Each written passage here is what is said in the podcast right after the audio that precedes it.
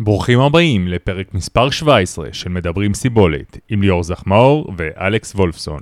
והיום נדבר על להגיע לשיא בדיוק בתחרות, שחייה אחרי תקופת יובש, השפעת אימוני החיזוק, ההבדלים בין אימוני נשים וגברים, אימוני טריינרים ארוכים, האם הם גם יכולים להוות תחליף לרכיבות בחוץ.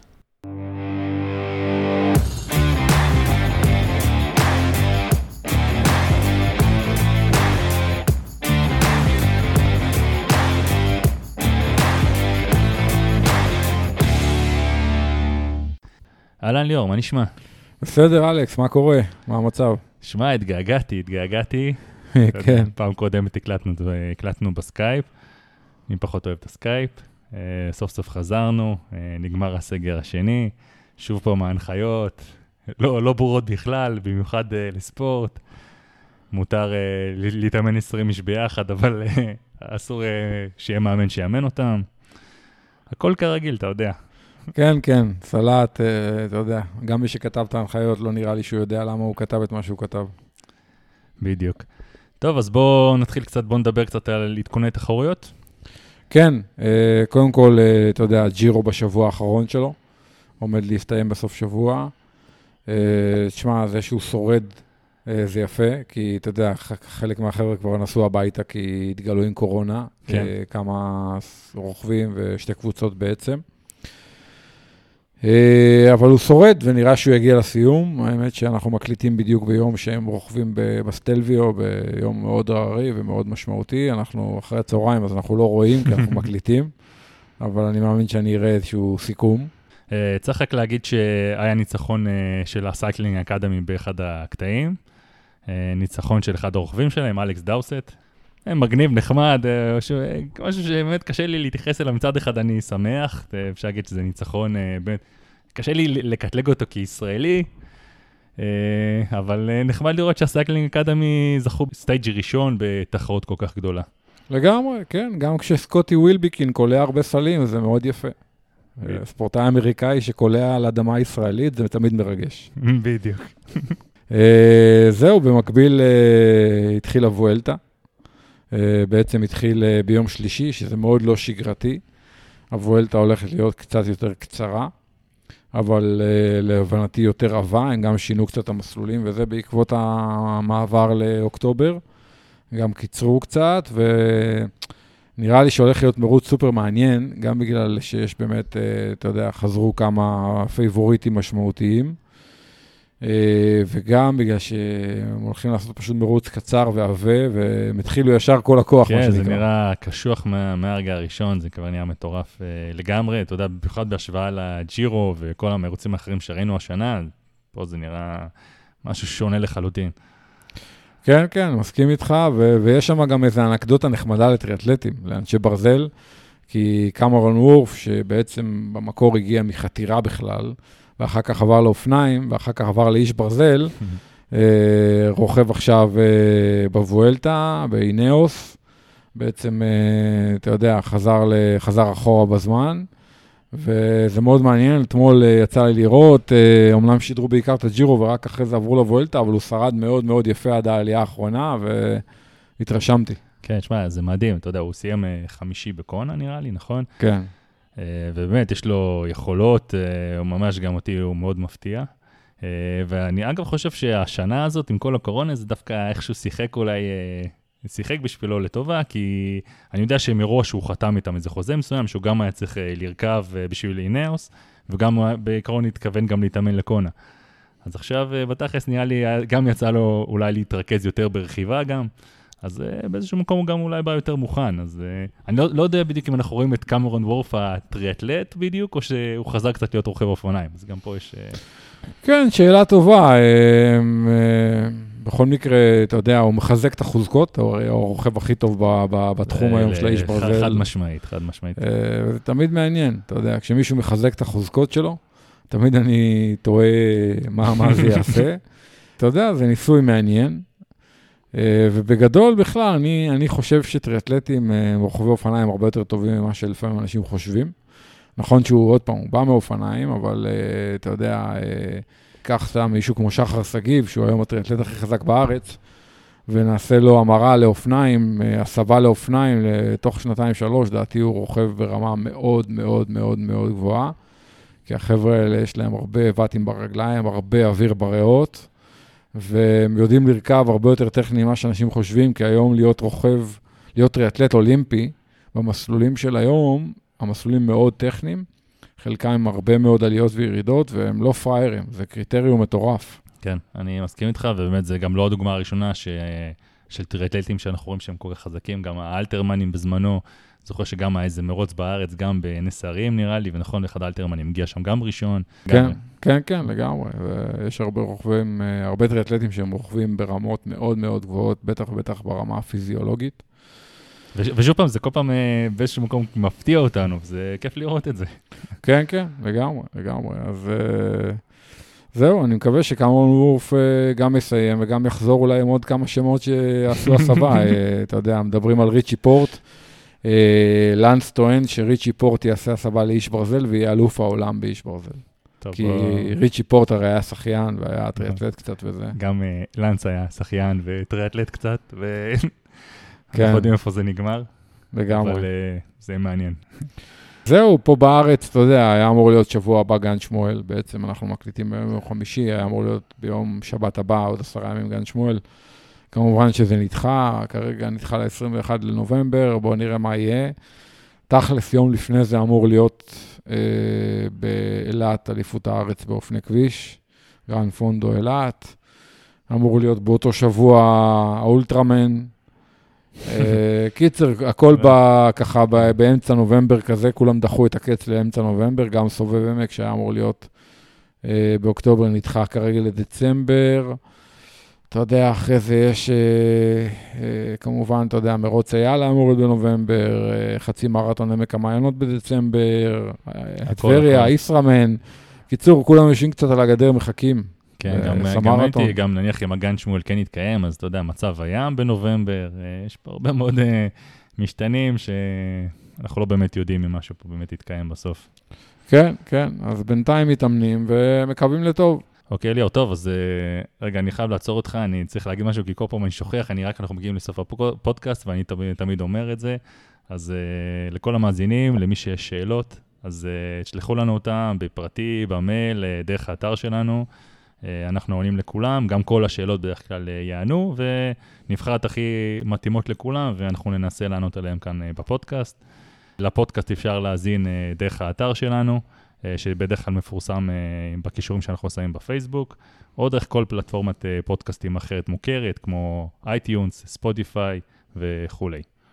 וגם תשתפו, תשתפו, תפיצו, אה, תשאלו, תגיבו, זה נחמד. בדיוק, זה נחמד, וזה גם אה, בהמשך גם יעזור לנו להביא לכם תכנים אה, יותר איכותיים, יעזור לנו להשתפר. טוב, אז כמו שאמרנו מקודם, חזרנו מהסגר השני, הבריכות סגורות, המקום היחיד שאפשר לשחות בו זה הים. אני יודע שבילית קצת בים, לפחות בשבוע האחרון. בוא, בוא תגיד לי איך, איך אתה חוזר אחרי חודש, נניח שלא שחית, בד... נניח אתה, כן, נניח אולי שחית קצת, אבל עדיין, חודש בן אדם לא שחה, פתאום לחזור ככה או לים, כרגע גם אין בריכה. זה לא פשוט, אה, איך אתה עושה את זה? תראה, קודם כל, אמ, אחד הדברים הטובים שקרו אולי בסגר הזה, אמ, הרי אמרו שמותר ללכת לים, רק אסור לנסוע לשם עם האוטו. אז לפחות כל מי שגר קרוב יחסית לים, יכל לשחות. להבדיל בסגר הראשון, שההנחיה הייתה, אתה יודע, לא להתקרב לים וכדומה. והרבה אנשים ניצלו את זה, הרבה אנשים רכבו על אופניים לים, הרבה אנשים נסעו, חנו איפשהו לא רחוק מהים והלכו ברגל לים, לא משנה. כן. אבל בסופו של דבר, הרבה אנשים גילו את הים. מהבחינה הזאת, אני חושב שזה עשה טוב. גם השחיינים, גם הטריאטלטים, ואפילו אולי ספורטאים שלפני זה לא שחו בכלל, פשוט מצאו עוד פעילות נחמדה בים, ואני חושב שישראל ברוכה בזה שיש לנו רצועת חוף מטורפת. נכון. ואנחנו לא תמיד מספיק מנצלים אותה לספורט, ואני חושב שזה אחד הדברים הטובים שקרו בסגר הזה, ופחות קרו בסגר הראשון. אה, אני לא שחיתי 24 יום, ואז הלכתי לשחות בים. אה, לא שחיתי בכלל, 24 יום, בדקתי, עניין אותי לראות, בדקתי בלוח שנה, בגרמין וזה. אמ, מה שכן אבל עשיתי במהלך ה-24 יום האלה, זה כמובן אה, רכבתי ורצתי. אה, רכבתי בעיקר על הטריינר וטיפה אופני הרים. רצתי, אה, לא מעט, ועשיתי הרבה חיזוקים. חיזוקים לא בחדר כושר, כי גם החדר כושר סגור, אבל יש לי פה בבית, אתה יודע, קטלבל, מזרון, אה, אתה יודע, כמה אמצעים פשוטים, מהמם. ואני עושה, אתה יודע, אה, קצת חיזוקים, בעיקר ליבה, בטן, גב, אה, לא משהו דרמטי כ- ברמת כ- ה... כמה זמן אתה נניח משקיע כל פעם על דבר אה, כזה? רבע שעה, 20 דקות, אבל אני משתדל לעשות כמה פעמים בשבוע. מה זה כמה פעמים בשבוע? אה, תלוי בשבוע, תלוי, אני לא מתעקש לעשות נגיד כל יום, אבל אם יוצא לי, אני אעשה. אז אני עושה איזה מין רוטינה כזאת, קצת מתיחות, קצת אה, בטן, קצת ידיים, קצת מין סלט כזה של כמה דברים.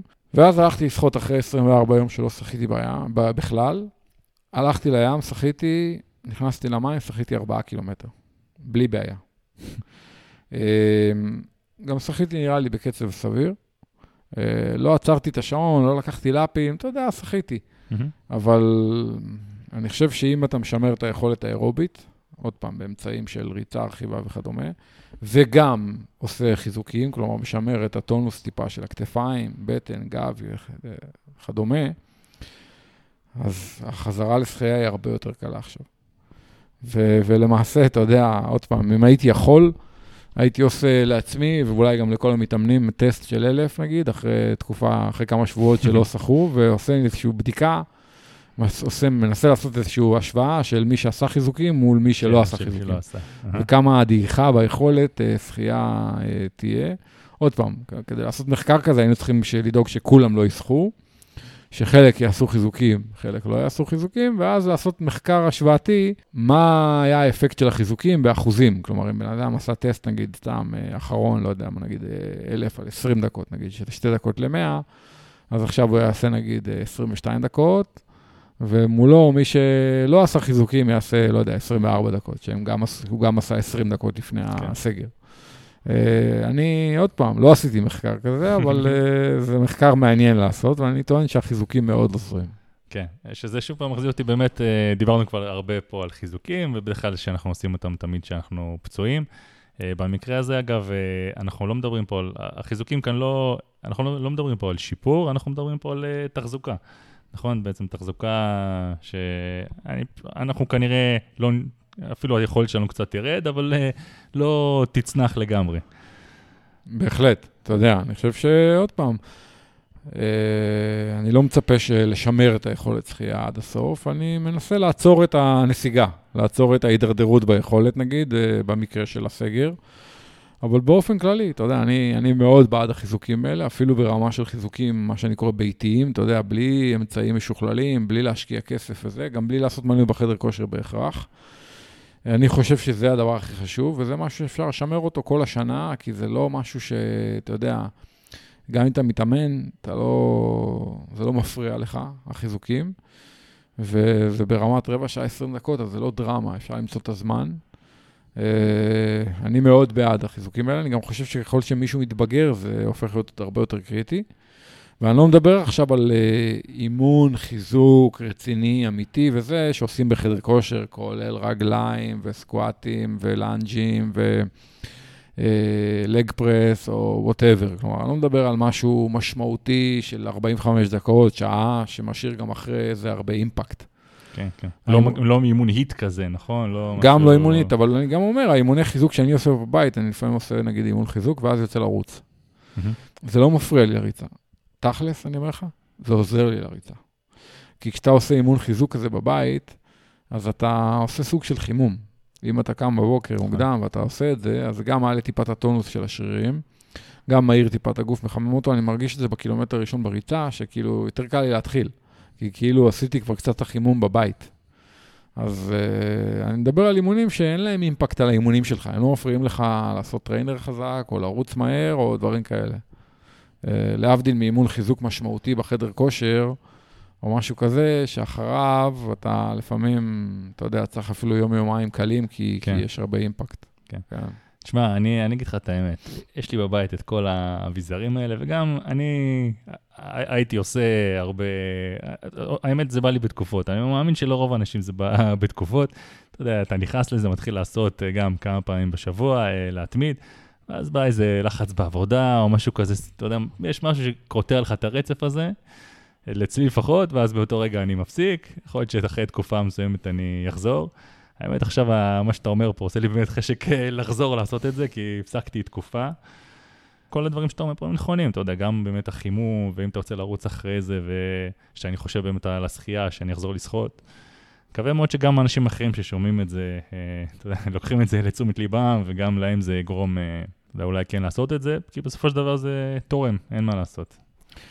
אני מסכים איתך, ואני חושב שמה שאתה אומר זה בעצם הפסיכולוגיה של ההרגלים. או הפסיכולוגיה של המוטיבציה, או אתה יודע, של ההתמדה, כי בעצם בהרבה מאוד מקרים בחיים, מצבים בחיים, אנחנו עושים משהו, מתחילים לעשות משהו, ואז אנחנו מצטערים שלא התחלנו כמה, כמה שבועות, כמה חודשים, או אולי אפילו כמה שנים אחורה. נכון.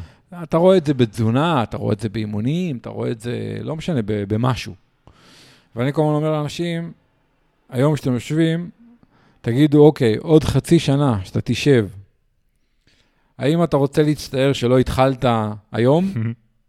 אם אתה לא רוצה להצטער שלא התחלת היום, תתחיל היום ותתמיד. הבנת מה אני אומר? לגמרי. כי הרי מה יקרה? בעוד כמה חודשים אתה תשב ותגיד, בואנה, אני עושה את החיזוקים האלה, אני מרגיש שזה ממש עוזר לי וזה אפקטיבי וזה, חבל שלא התחלתי באוקטובר. אם הייתי מתחיל באוקטובר, עכשיו נגיד, במרץ, כבר הייתי במקום אחר לגמרי. כן, מצד שני זה מה שאמרתי לעצמי פעם קודמת. סבבה, אז אני אומר, אתה יודע, עוד פעם, אני רק אומר שזה הרבה מאוד מהדברים האלה, אני תמיד אומר, אני, עושה, אני מתחיל עכשיו, כי אני לא רוצה עוד כמה חודשים להצטער שלא התחלתי. אני מסכים איתך לגמרי.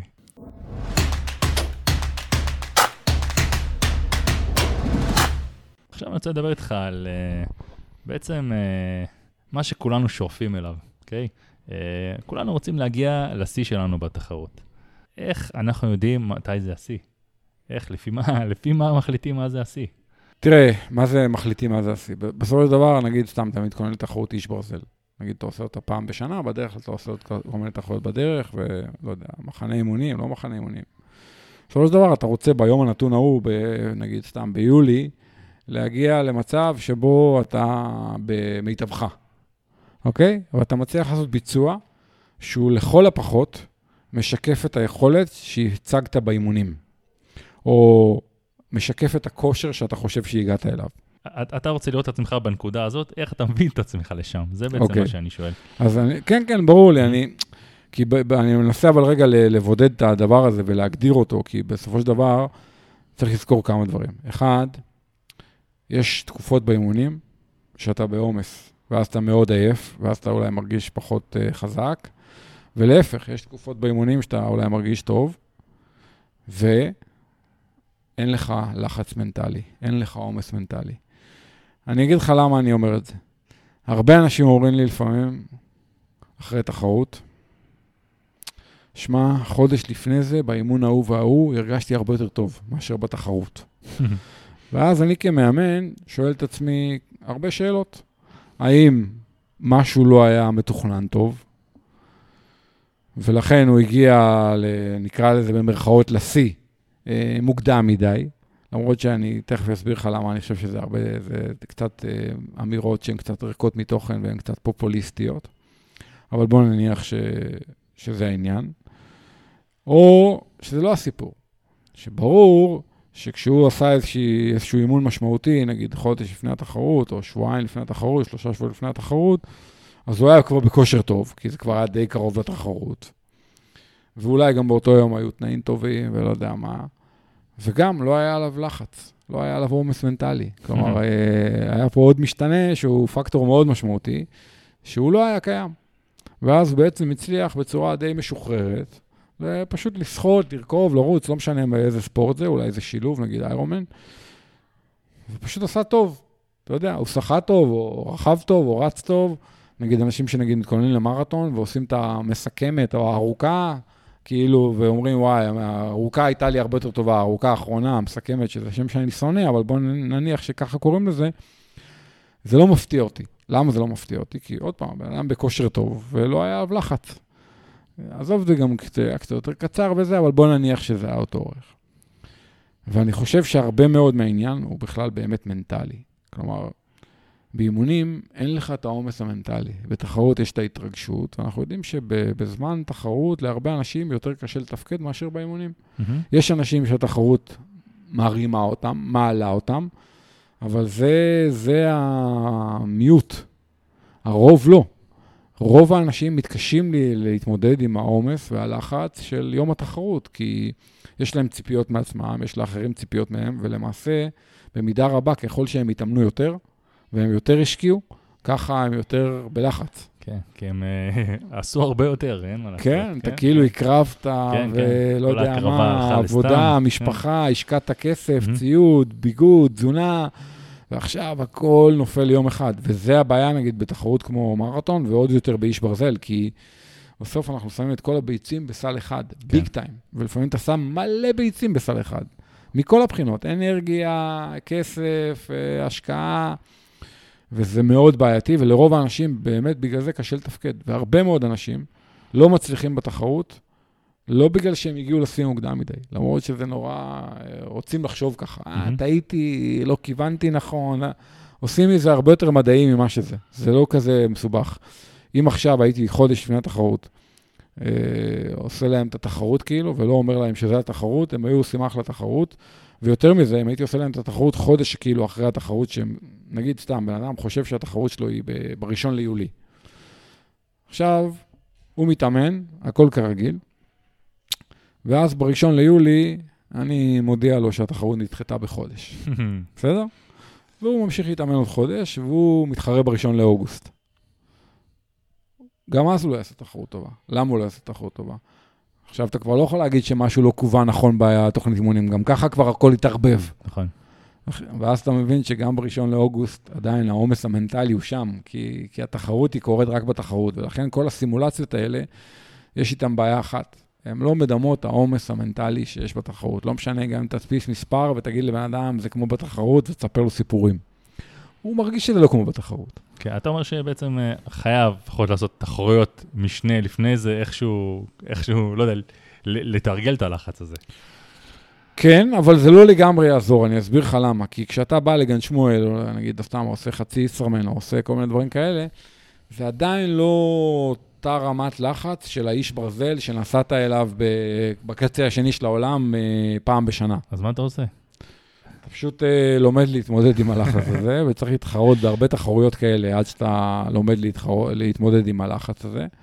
תהליך שאתה צריך לעשות גם עצמך. אבל זה, זה, אתה יודע, זה כמו הביצה והתרנגולת כזה, אתה יודע, אתה עושה תחרות אחת, אתה, יש לך, אה, אתה מפיק לקחים, אתה מצפה הרבה יותר, הרבה יותר מעצמך. אתה יודע, אז תחרות הבאה אתה מגיע, ושוב פעם, אתה בלחץ כי אתה רוצה לשפר מפעם קודמת. זה כמו, אתה יודע, זה לא נגמר. נכון, אבל אני עוד פעם חושב שצריך איזשהו שקט נפשי בתוך התחרות, שרוב האנשים אין להם את זה, מאבדים את הראש כאילו, והלחץ הורג אותם. אה, ועוד פעם, ככל שהם יותר חזקים, לפעמים זה עוד יותר גרוע. אה, בהקשר הפיזיולוגי אני בכל זאת אגיד משהו. אני אגיד משהו על ה taper. אה, mm-hmm. חלק מהעניין בסוף, אתה יודע, מורידים באמת עומס קצת לקראת התחרות, כדי לתת לגוף הזדמנות לעשות ריבאונד, להתאושש, כאילו לספוג את כל העומס שעשית, את כל האימונים. אה, מחנה אימונים, לא מחנה אימונים. אז יש פה גם אלמנט פיזיולוגי, גם אלמנט מנטלי. כמובן צריך לשמור על טונוס וצריך לשמור על אימונים, גם כדי לא לאבד את כל הכושר וגם כדי לא להרדים את הגוף. Uh, עוד פעם, לא ניכנס פה לנושא טייפר, אפשר לדבר על זה, על ש... אסטרטגיות שונות לטייפר. כן, פרק אחר. אתה יודע את דעתי בעניין הזה, uh, אבל זה מאוד קשור. כלומר, גם ל... לפעמים אנשים מגיעים לתחרות קצת uh, רדומים מדי. לפעמים אנשים מגיעים לתחרות מותשים. אם בן אדם מותש, גם אם הוא בכושר, הוא, הוא לא יצליח לעשות תחרות טובה. אני חושב שהרבה יותר נפוץ להגיע מותש מאשר אדום. אה? אני סופר מסכים איתך, ואני אומר לך שאני לא רוצה להגיד את השם של התחרות, אבל יש אה, תחרות מסוימת שישראלים נוסעים אליה, היא לא בארץ, ואני חושב שהרבה מהם מגיעים overcooked. הם מגיעים בכושר מטורף, אבל גמורים מעייפות. ולכן רובם לא מצליחים בתחרות הזאת. ו... והחוכמה היא להגיע fresh.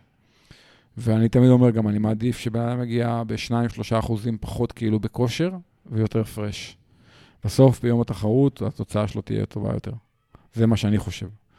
אז, אז כל הנושא של להגיע לשיא בזמן התחרות, עוד פעם, יש לו מרכיבים באמת פיזיולוגיים, באיך תכננת את, הדברים ואת הטייפר והכול, איזה עומסים היית, ומזג האוויר למשל, אתה יודע, אני חושב שטייפר בקיץ, טייפר בחורף, זה שני דברים שונים.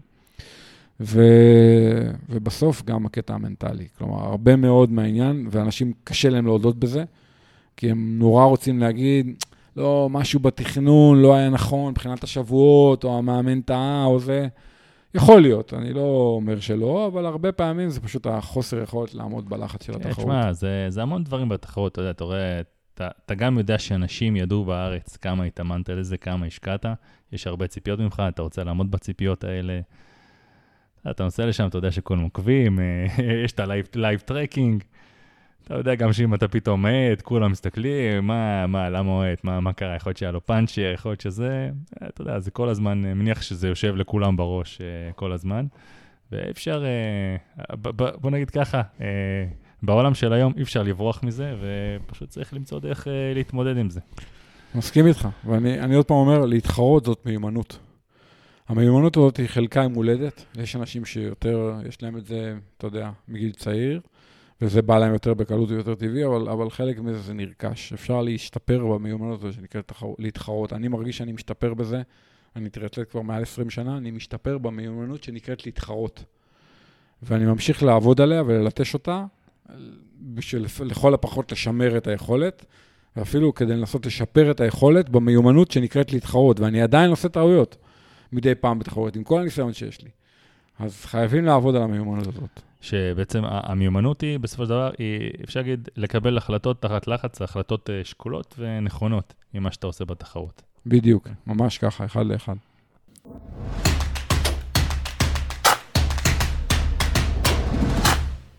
אלכס, אה, בסגר הנוכחי יצא לי לעשות כמה אימוני trainer יחסית ארוכים, במושגים שלי.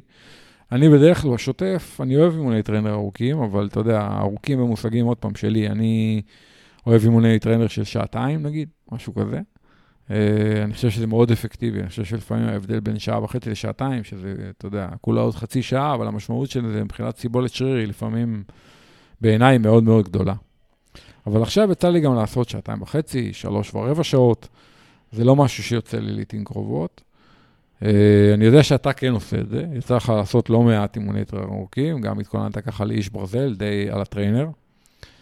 אתה חושב שזה אפקטיבי? אתה חושב שזה תחליף לאימונים בחוץ, כאילו, אה, ואפשר להתבסס רק על זה? מה, מה אתה חושב על זה? אז אני אגיד לך, מבחינת, אומנה, אפשר להגיד, הכושר שבסוף אתה מגיע איתו, אני חושב שזה מספיק לגמרי, ובאמת זו שאלה ששאלתי את עצמי, אולי עד היום האחרון לפני שזינקתי, האם מה שעשיתי באמת היה מספיק? כי אני חושב שעשיתי את 95% מהאימונים על הטרנר, אה, אבל שוב פעם, כל הזמן אה, אתה שואל את עצמך, רגע, זה מספיק, הרי כולם רוכבים בחוץ, אני בפנים.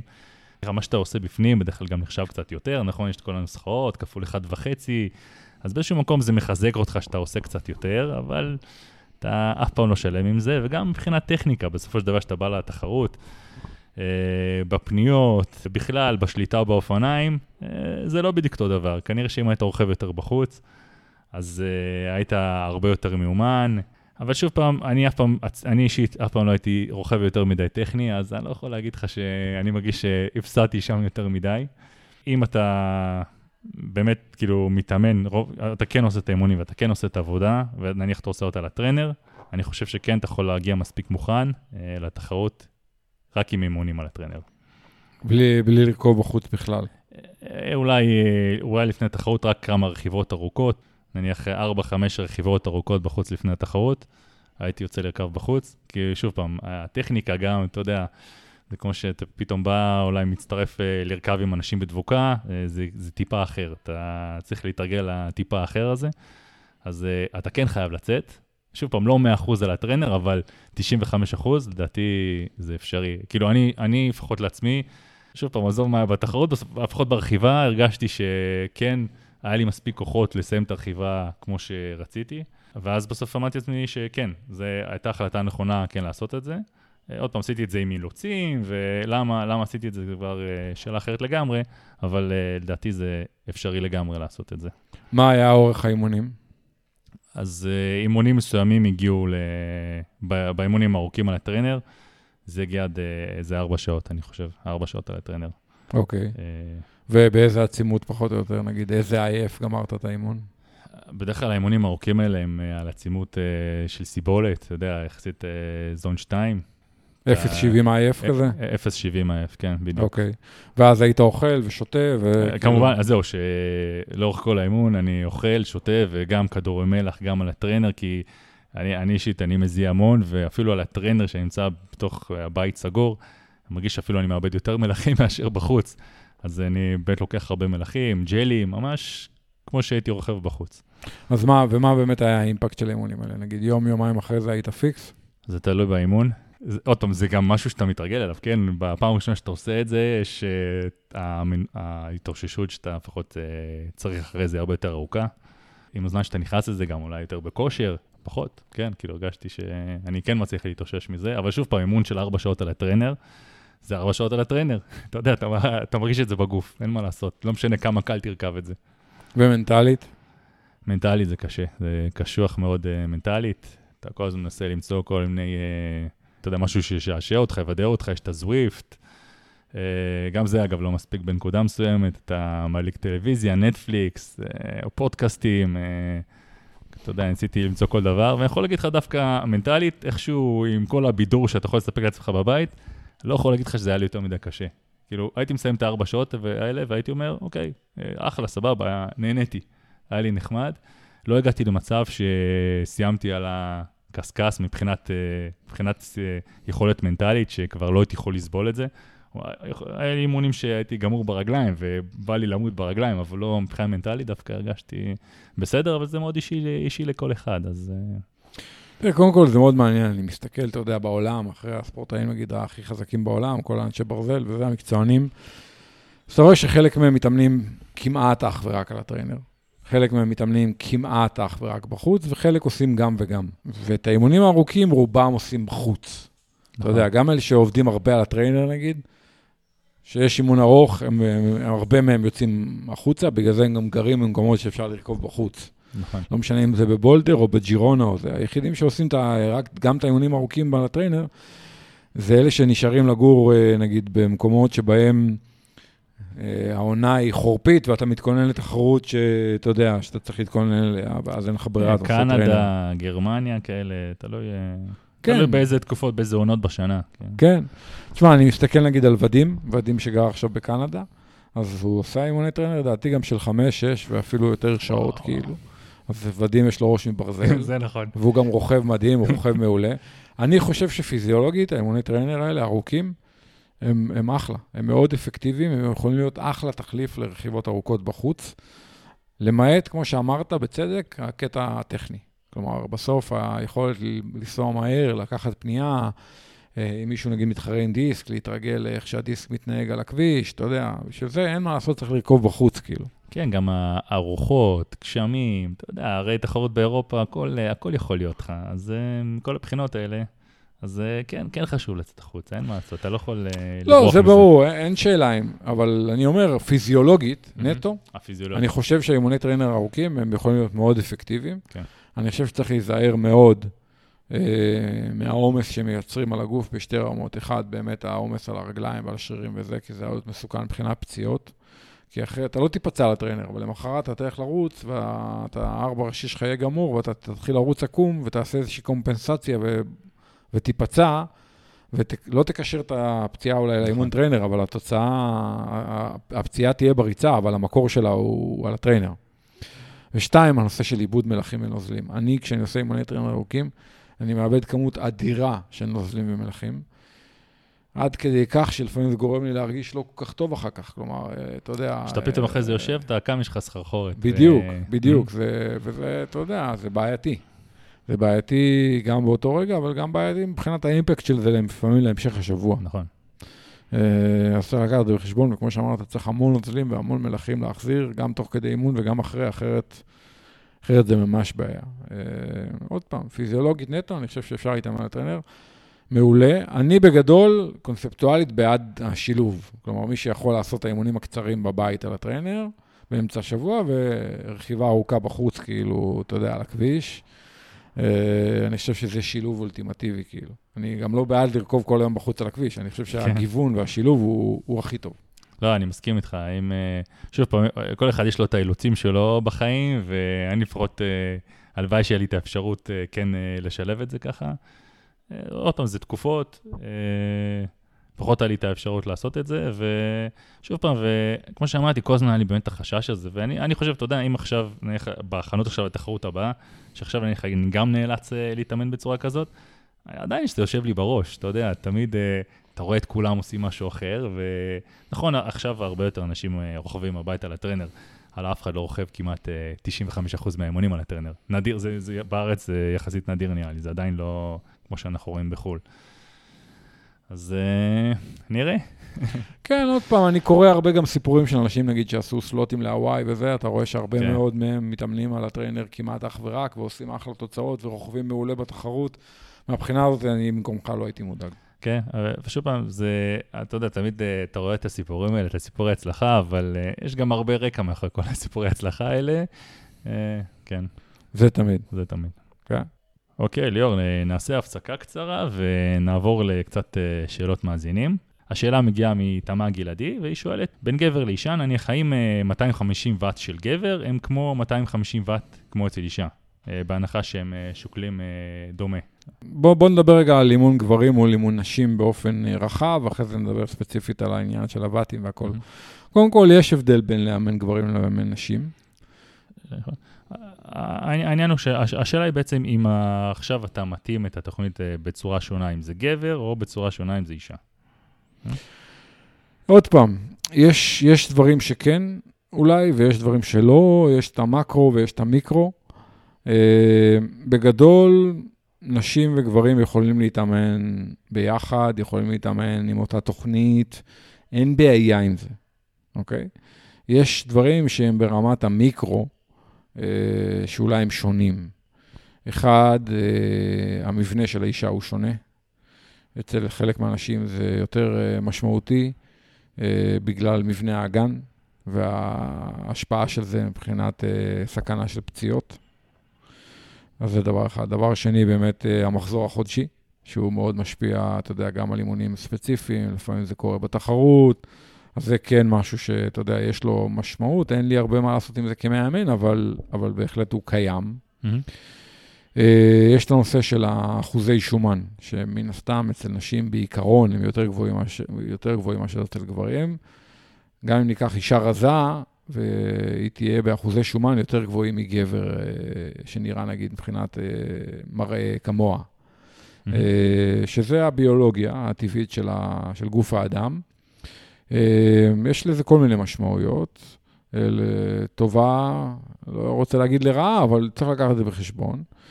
אני אתן לך דוגמה, עכשיו אריאל השתתף באולטרה בגרמניה. אתה יודע מי היה המנצח הכללי של התחרות? מנצחת. מנצחת? כן, והיה שם קליברים לא פראיירים, כולל מישהו שניצח בעבר את הספרטטלון, ועדיין מישהי ניצחה אותו. מדהים. כן. הראשונה הייתה אישה, נדמה לי שבטופ פייף היו איזה שלוש נשים, משהו כזה, כן? זאת אומרת, לנשים, האחוז שומן, נגיד, בהקשר של אולטרה, אולטרה, אולטרה, זה יתרון, אה, כנראה. אה, יש את הנושא של ההתאוששות. אצל נשים, בגדול, ההתאוששות היא בדרך כלל יותר מהירה. כנראה שזה גם קצת קשור לאחוזי שומן הטיפה יותר גבוהים. התאוששות מאימון, התאוששות מתחרות כמו איש ברזל, בדרך כלל אני רואה אצל נשים התאוששות יותר מהירה מאשר אצל גברים. יש את העניין המנטלי, שהוא קצת שונה אה, לפעמים. אה, עוד פעם, אני לא רוצה לעשות הכללות, אבל אה, אה, גברים הם בהכללה, כן? הם יותר כהי אה, רגש. יש לזה יתרונות ויש לזה חסרונות. אמ, הרבה פעמים אצל נשים, אה, נגיד אימון גרוע, הוא מטלטל אותן יותר מאשר אימון גרוע. גבר, אוקיי, הוא כועס עצבני לכמה דקות והוא אומר, יאללה, נתקדם. אישה, לפעמים זה יותר קשה לה עם זה. אה, אם היה לה איזה אימון גרוע או תחרות גרועה. עוד פעם, אני עושה הכללה, אני לא רוצה להגיד שזה, אני... Mm-hmm. אבל אני רואה את ההבדלים האלה מתוך היותר מעשר שנים שאני מאמן המציאות. גברים, נשים, ו- ורואה את זה שוב ושוב. אמ, אז אה, אתה יודע, זה, זה חד משמעית. כמובן בשחייה יש הבדל. אמ, אצל נשים הטכניקה בשחייה היא הרבה יותר קריטית, כי גבר יכול לפצות עם כוח. אישה בדרך כלל פחות. זאת אומרת, אני שחיין גרוע טכנית, אבל אני חזק, גדול, ואני בכושר רובי טוב. אז אני חופר את המים חזק ומתקדם אה, בקצב אה, טוב. מהמם. אצל אישה, בדרך כלל זה יותר בעייתי. מי שלא הייתה שחיינית, אתה תראה... זהו, מי שלא. הייתה שחיינית ושמיכת טכניקה, באמת, אה, הרבה יותר קשה בגיל מבוגר אה, להיכנס לזה באותה כן. רמה. גברים מפצים המון עם כוח ונשים יותר בעייתי. אה, חלקם גם יותר נמוכות, בהכללה נשים יותר נמוכות מגברים, ולהיות גבוה בשחייה זה יתרון, בטח ובטח בסגנון כמו חתירה. למעשה היום כבר בכל הסגנונות, השחיינים הטובים הם גבוהים. מהמם. אז uh, בטח ובטח רואים את ההבדל הזה בשחייה. Uh, באופניים, שמע, זה מאוד פרסונלי, אבל נשים בגדול, בגלל שיש להם פלג גוף עליון יותר צר, אז מבחינה אווירודינמית זה יתרון. אז לפעמים אישה על uh, שלושה ואט לקילו, תיסע יותר מהר מגבר על שלושה ואט לקילו, כי פשוט uh, הגבר הוא רחב והוא גדול והוא גבוה, והאישה היא פשוט uh, קומפקטית, ואז היא יושבת מאוד נמוך.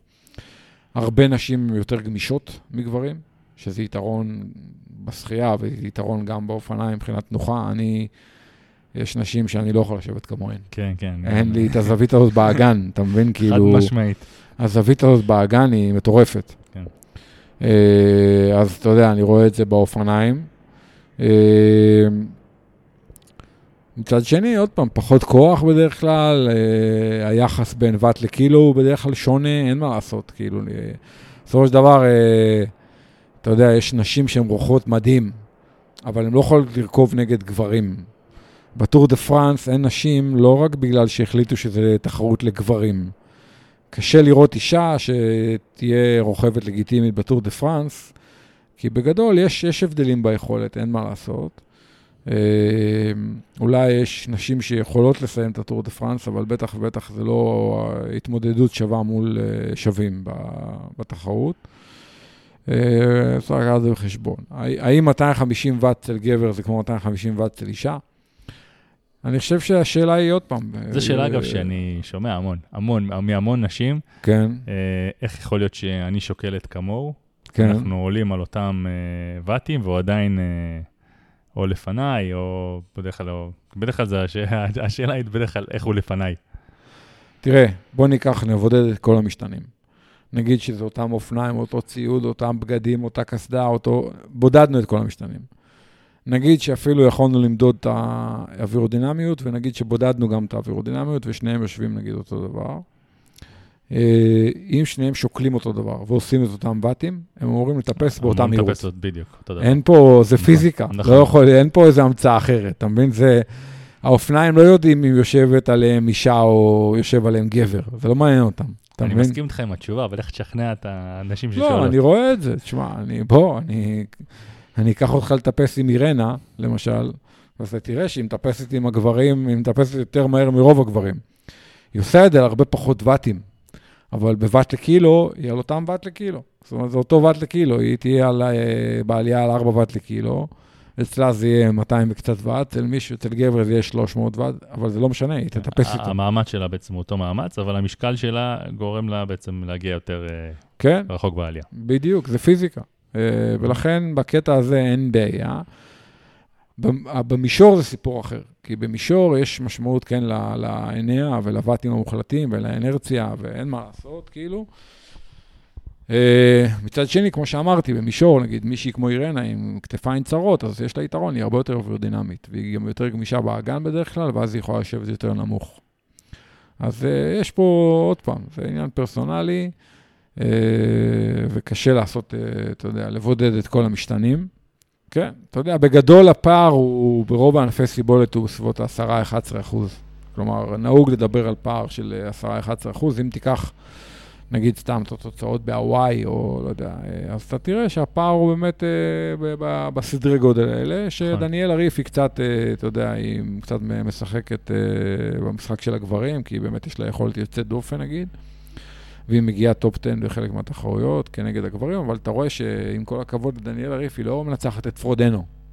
בסדר? היא עדיין מגיעה אה, 40 דקות אחריו או משהו כזה. אז אתה יודע, אלה ההבדלים בגדול.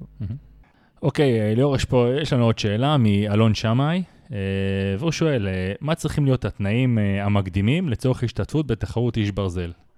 הוא אומר, נניח, לדוגמה, איזה תוצאה בחצי צריך, או יכולת להחזיק, לא יודע, שלושה שבועות רצוף, 600 אה, TSS ברכיבה, מרתון אחד נקי לפחות, לפני שאתה עושה את האיש ברזל. מה, מה בעצם הדרישות? שמע, זו שאלה מורכבת, אני, אתה יודע, זה, זה פותח פה איזשהו תיבת פנדורה מבחינתי, כי אני, אתה יודע, רגיש לנושא הזה. כי אני חושב שאנשים קופצים, נגיד, לתחרויות ארוכות מדי, מהר מדי. כי זה, אתה יודע, רוצים את הקעקוע, או לא יודע, רוצים להגיד במשרד שהם עשו איש ברזל, ושכולם יגידו להם שהם מדהימים. אני, לי לקח שבע שנים אה, מהרגע שהתחלתי לעשות טריאטלון עד הרגע שעשיתי איש ברזל. היום זה נשמע כאילו מהתנ"ך. אנשים לא לוקח להם שבעה חודשים.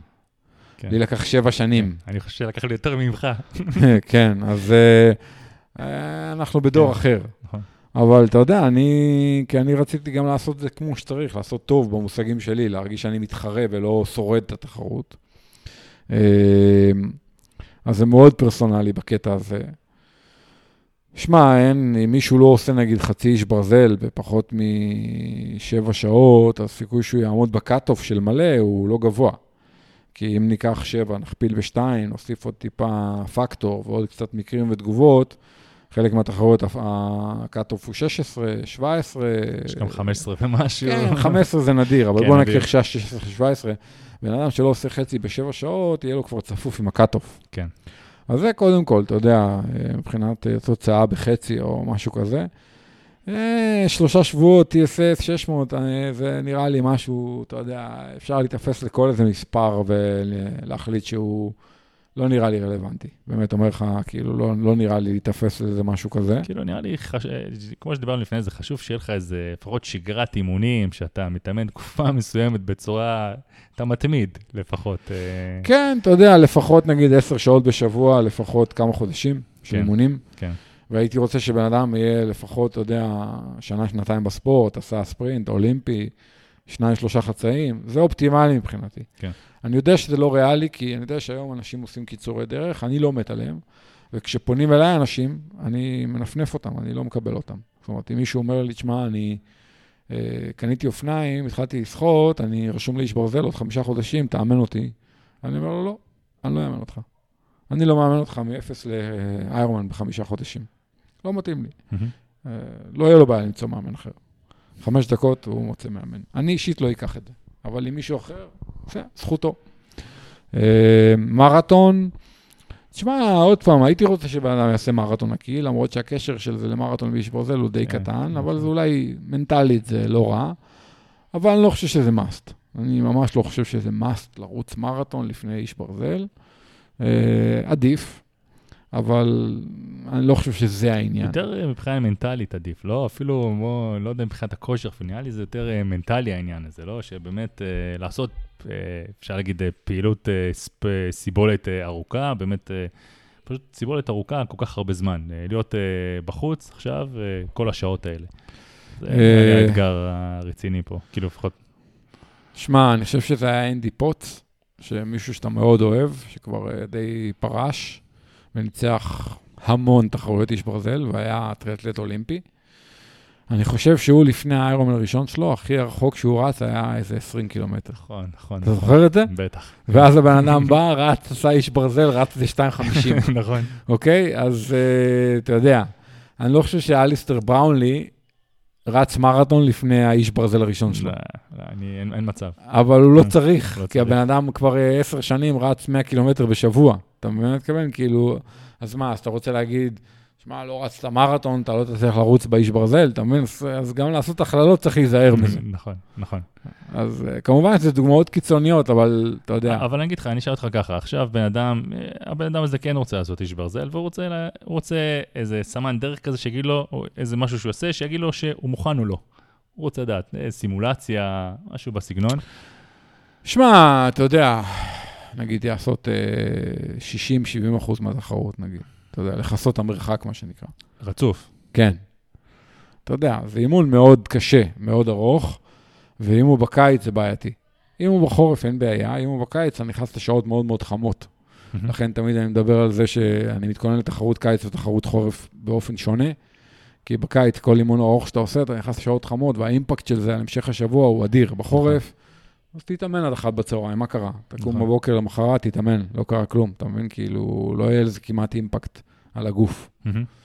אה, אז אה, אתה יודע, עוד פעם, בדרך כלל מי שעושה חצי איש ברזל ועושה אותו טוב, ומתאמן בעקביות כמה שבועות, כמה חודשים, הוא כנראה מוכן והוא כנראה יסיים. כן, גם אה, עוד פעם, אה, לא צוין בשאלה מה, מה המטרה בתחרות, אבל אה, בשביל לסיים, באמת, אני חושב שמה שאמרנו זה מספיק לגמרי.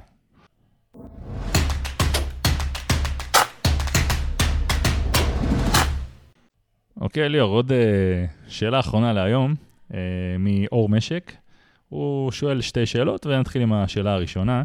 אה, הוא מבקש המלצות וטיפים לאיזון קלורי תוך כדי אימונים ובמהלך היום. איך בעצם, אני מניח שזה, הוא שואל איך אה, להתנהל במהלך היום, בזמן שאתה גם מתאמן באופן אה, סדיר. תראה, קודם כל היום במקרו, יחסית קל להתנהל עם זה, כי אתה יכול לדעת כמה קלוריות שרפת ביום, נגיד באפליקציה של גרמין, בגרמין קונקט, אתה רואה כמה שרפת ב, במהלך היום, חלק מזה בפעילות, באימון שעשית, וחלק מזה סתם בשוטף, אתה יודע, התנהלת, ב, ב, הלכת וקמת ועמדת וזה, שרפת קלוריות. אז אתה יכול לדעת כמה קלוריות שרפת באותו יום, נגיד, לא יודע, 2,000 קלוריות, 3,000, 4,000, תלוי באימון.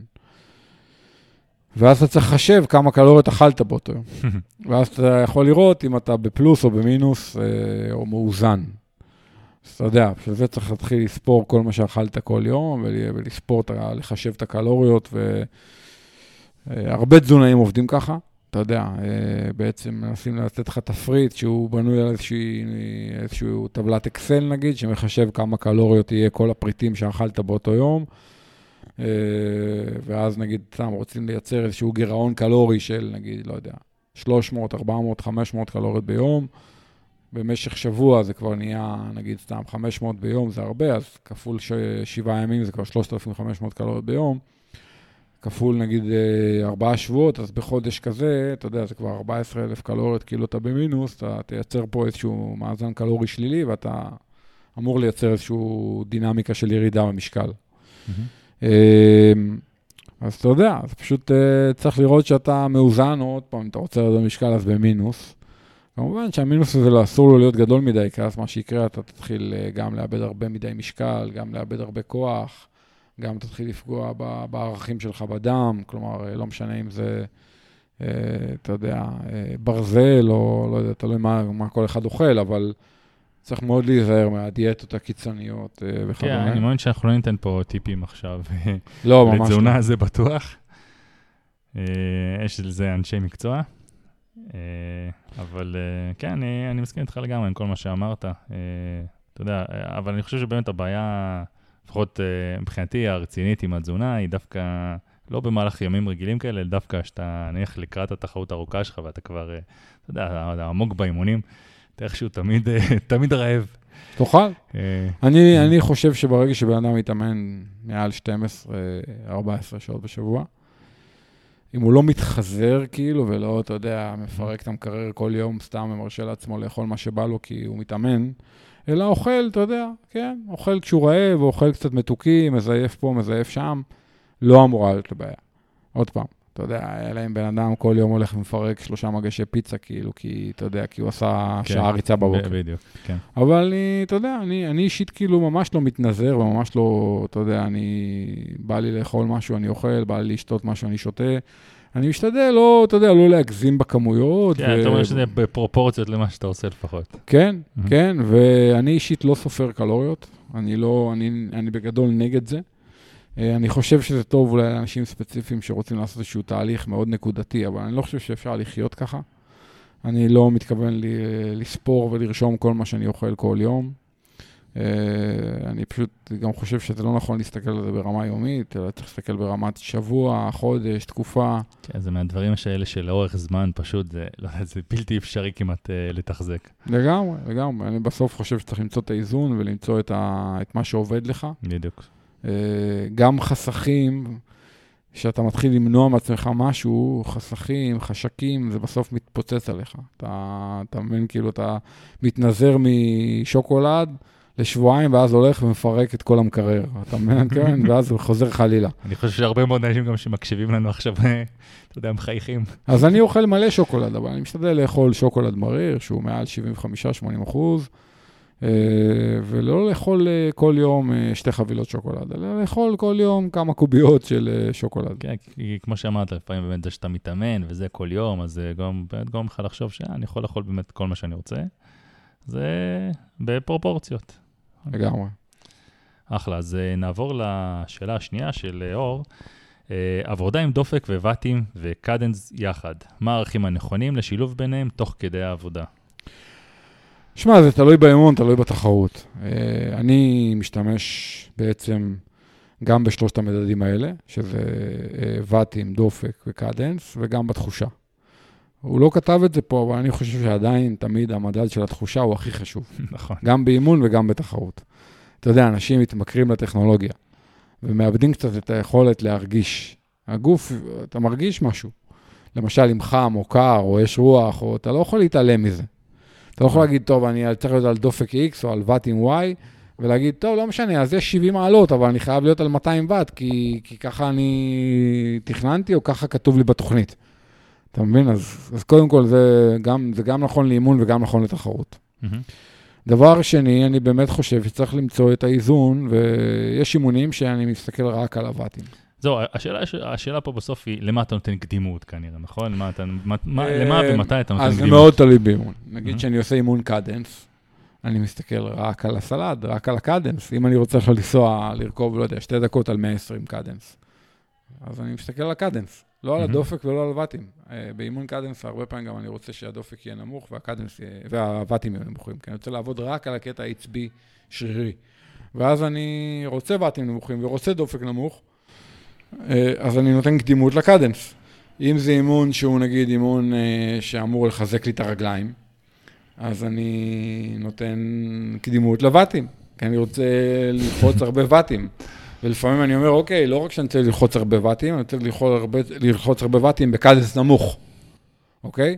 אז mm-hmm. אני קודם כל אומר, אוקיי, אני צריך את הוואטים, X ואטים, על פחות או יותר Y קדנס, והדופק הוא לצורך העניין לא מעניין אותי. הוא יהיה, אם הקדנס נמוך, הוא גם הדופק לא יהיה גבוה בדרך כלל, אלא אם עבדתי מאוד מאוד גבוהים. כי אנחנו יודעים שקדנס נמוך, בדרך כלל דופק יותר נמוך, קדנס גבוה, דופק יותר גבוה. זאת אומרת שזה מאוד תלוי באימון, ועוד פעם, גם בתחרות, תלוי מה, מה האורך של התחרות. אם התחרות היא שעה, אז יכול להיות שאני אבחר להיות בקדנס מאוד גבוה, כי לא אכפת לי שהדופק יהיה גבוה, כי זו תחרות כולה של שעה. Mm-hmm. הדופק יהיה מאוד גבוה, אבל זה לא מעניין אותי. ואני רוצה לרכב בקדנס בבטים כמה שיותר אה, נמוכים לכאורה, כי אני רוצה להגיע כמה שיותר מהר לתחרות, לא, זה לא תחרות ואטים, זה תחרות להגיע מנקודה A לנקודה B, אבל, אבל אם הוואטים מאוד גבוהים, לא אכפת לי. אני אמשיך ללחוץ כאילו על הפדלים מאוד מאוד חזק. אז אתה יודע, באיש ברזל נגיד, השיקולים הם אחרים, אתה מבין? אז uh, בסוף זה, זה עניין של איזה תחרות ואיזה אימון. נכון, ובסוף התשובה היא פה, היא מה לא, שהוא לא כתב, שבאמת זו התחושה, חד משמעית. באמת, אנחנו, בכלל, יוצא לי האמת, בחודש האחרון התמודדתי עם כל כך הרבה, כל מיני כשלים טכניים בכל האמצעים האלה, אה, שאתה כבר לא יודע מה הם איתי, ובסופו של דבר נשאר לך תמיד התחושה. ובדרך כלל אתה גם מגלה את הבעיות על ידי התחושה שלך, שאתה אומר, אוקיי, אני כבר יודע איך אני אמור להרגיש בדופק מסוים. אחרי כמה זמן אתה גם אתה גם יכול להגיד בערך את הוואטים שאתה רוכב בהם, בלי, בלי להסתכל. אה, תחושה זה המון, ובאמת, זה הדבר שאני צריך להתמקד בו, אחרי זה כל השאר. Keep it simple. Keep it simple.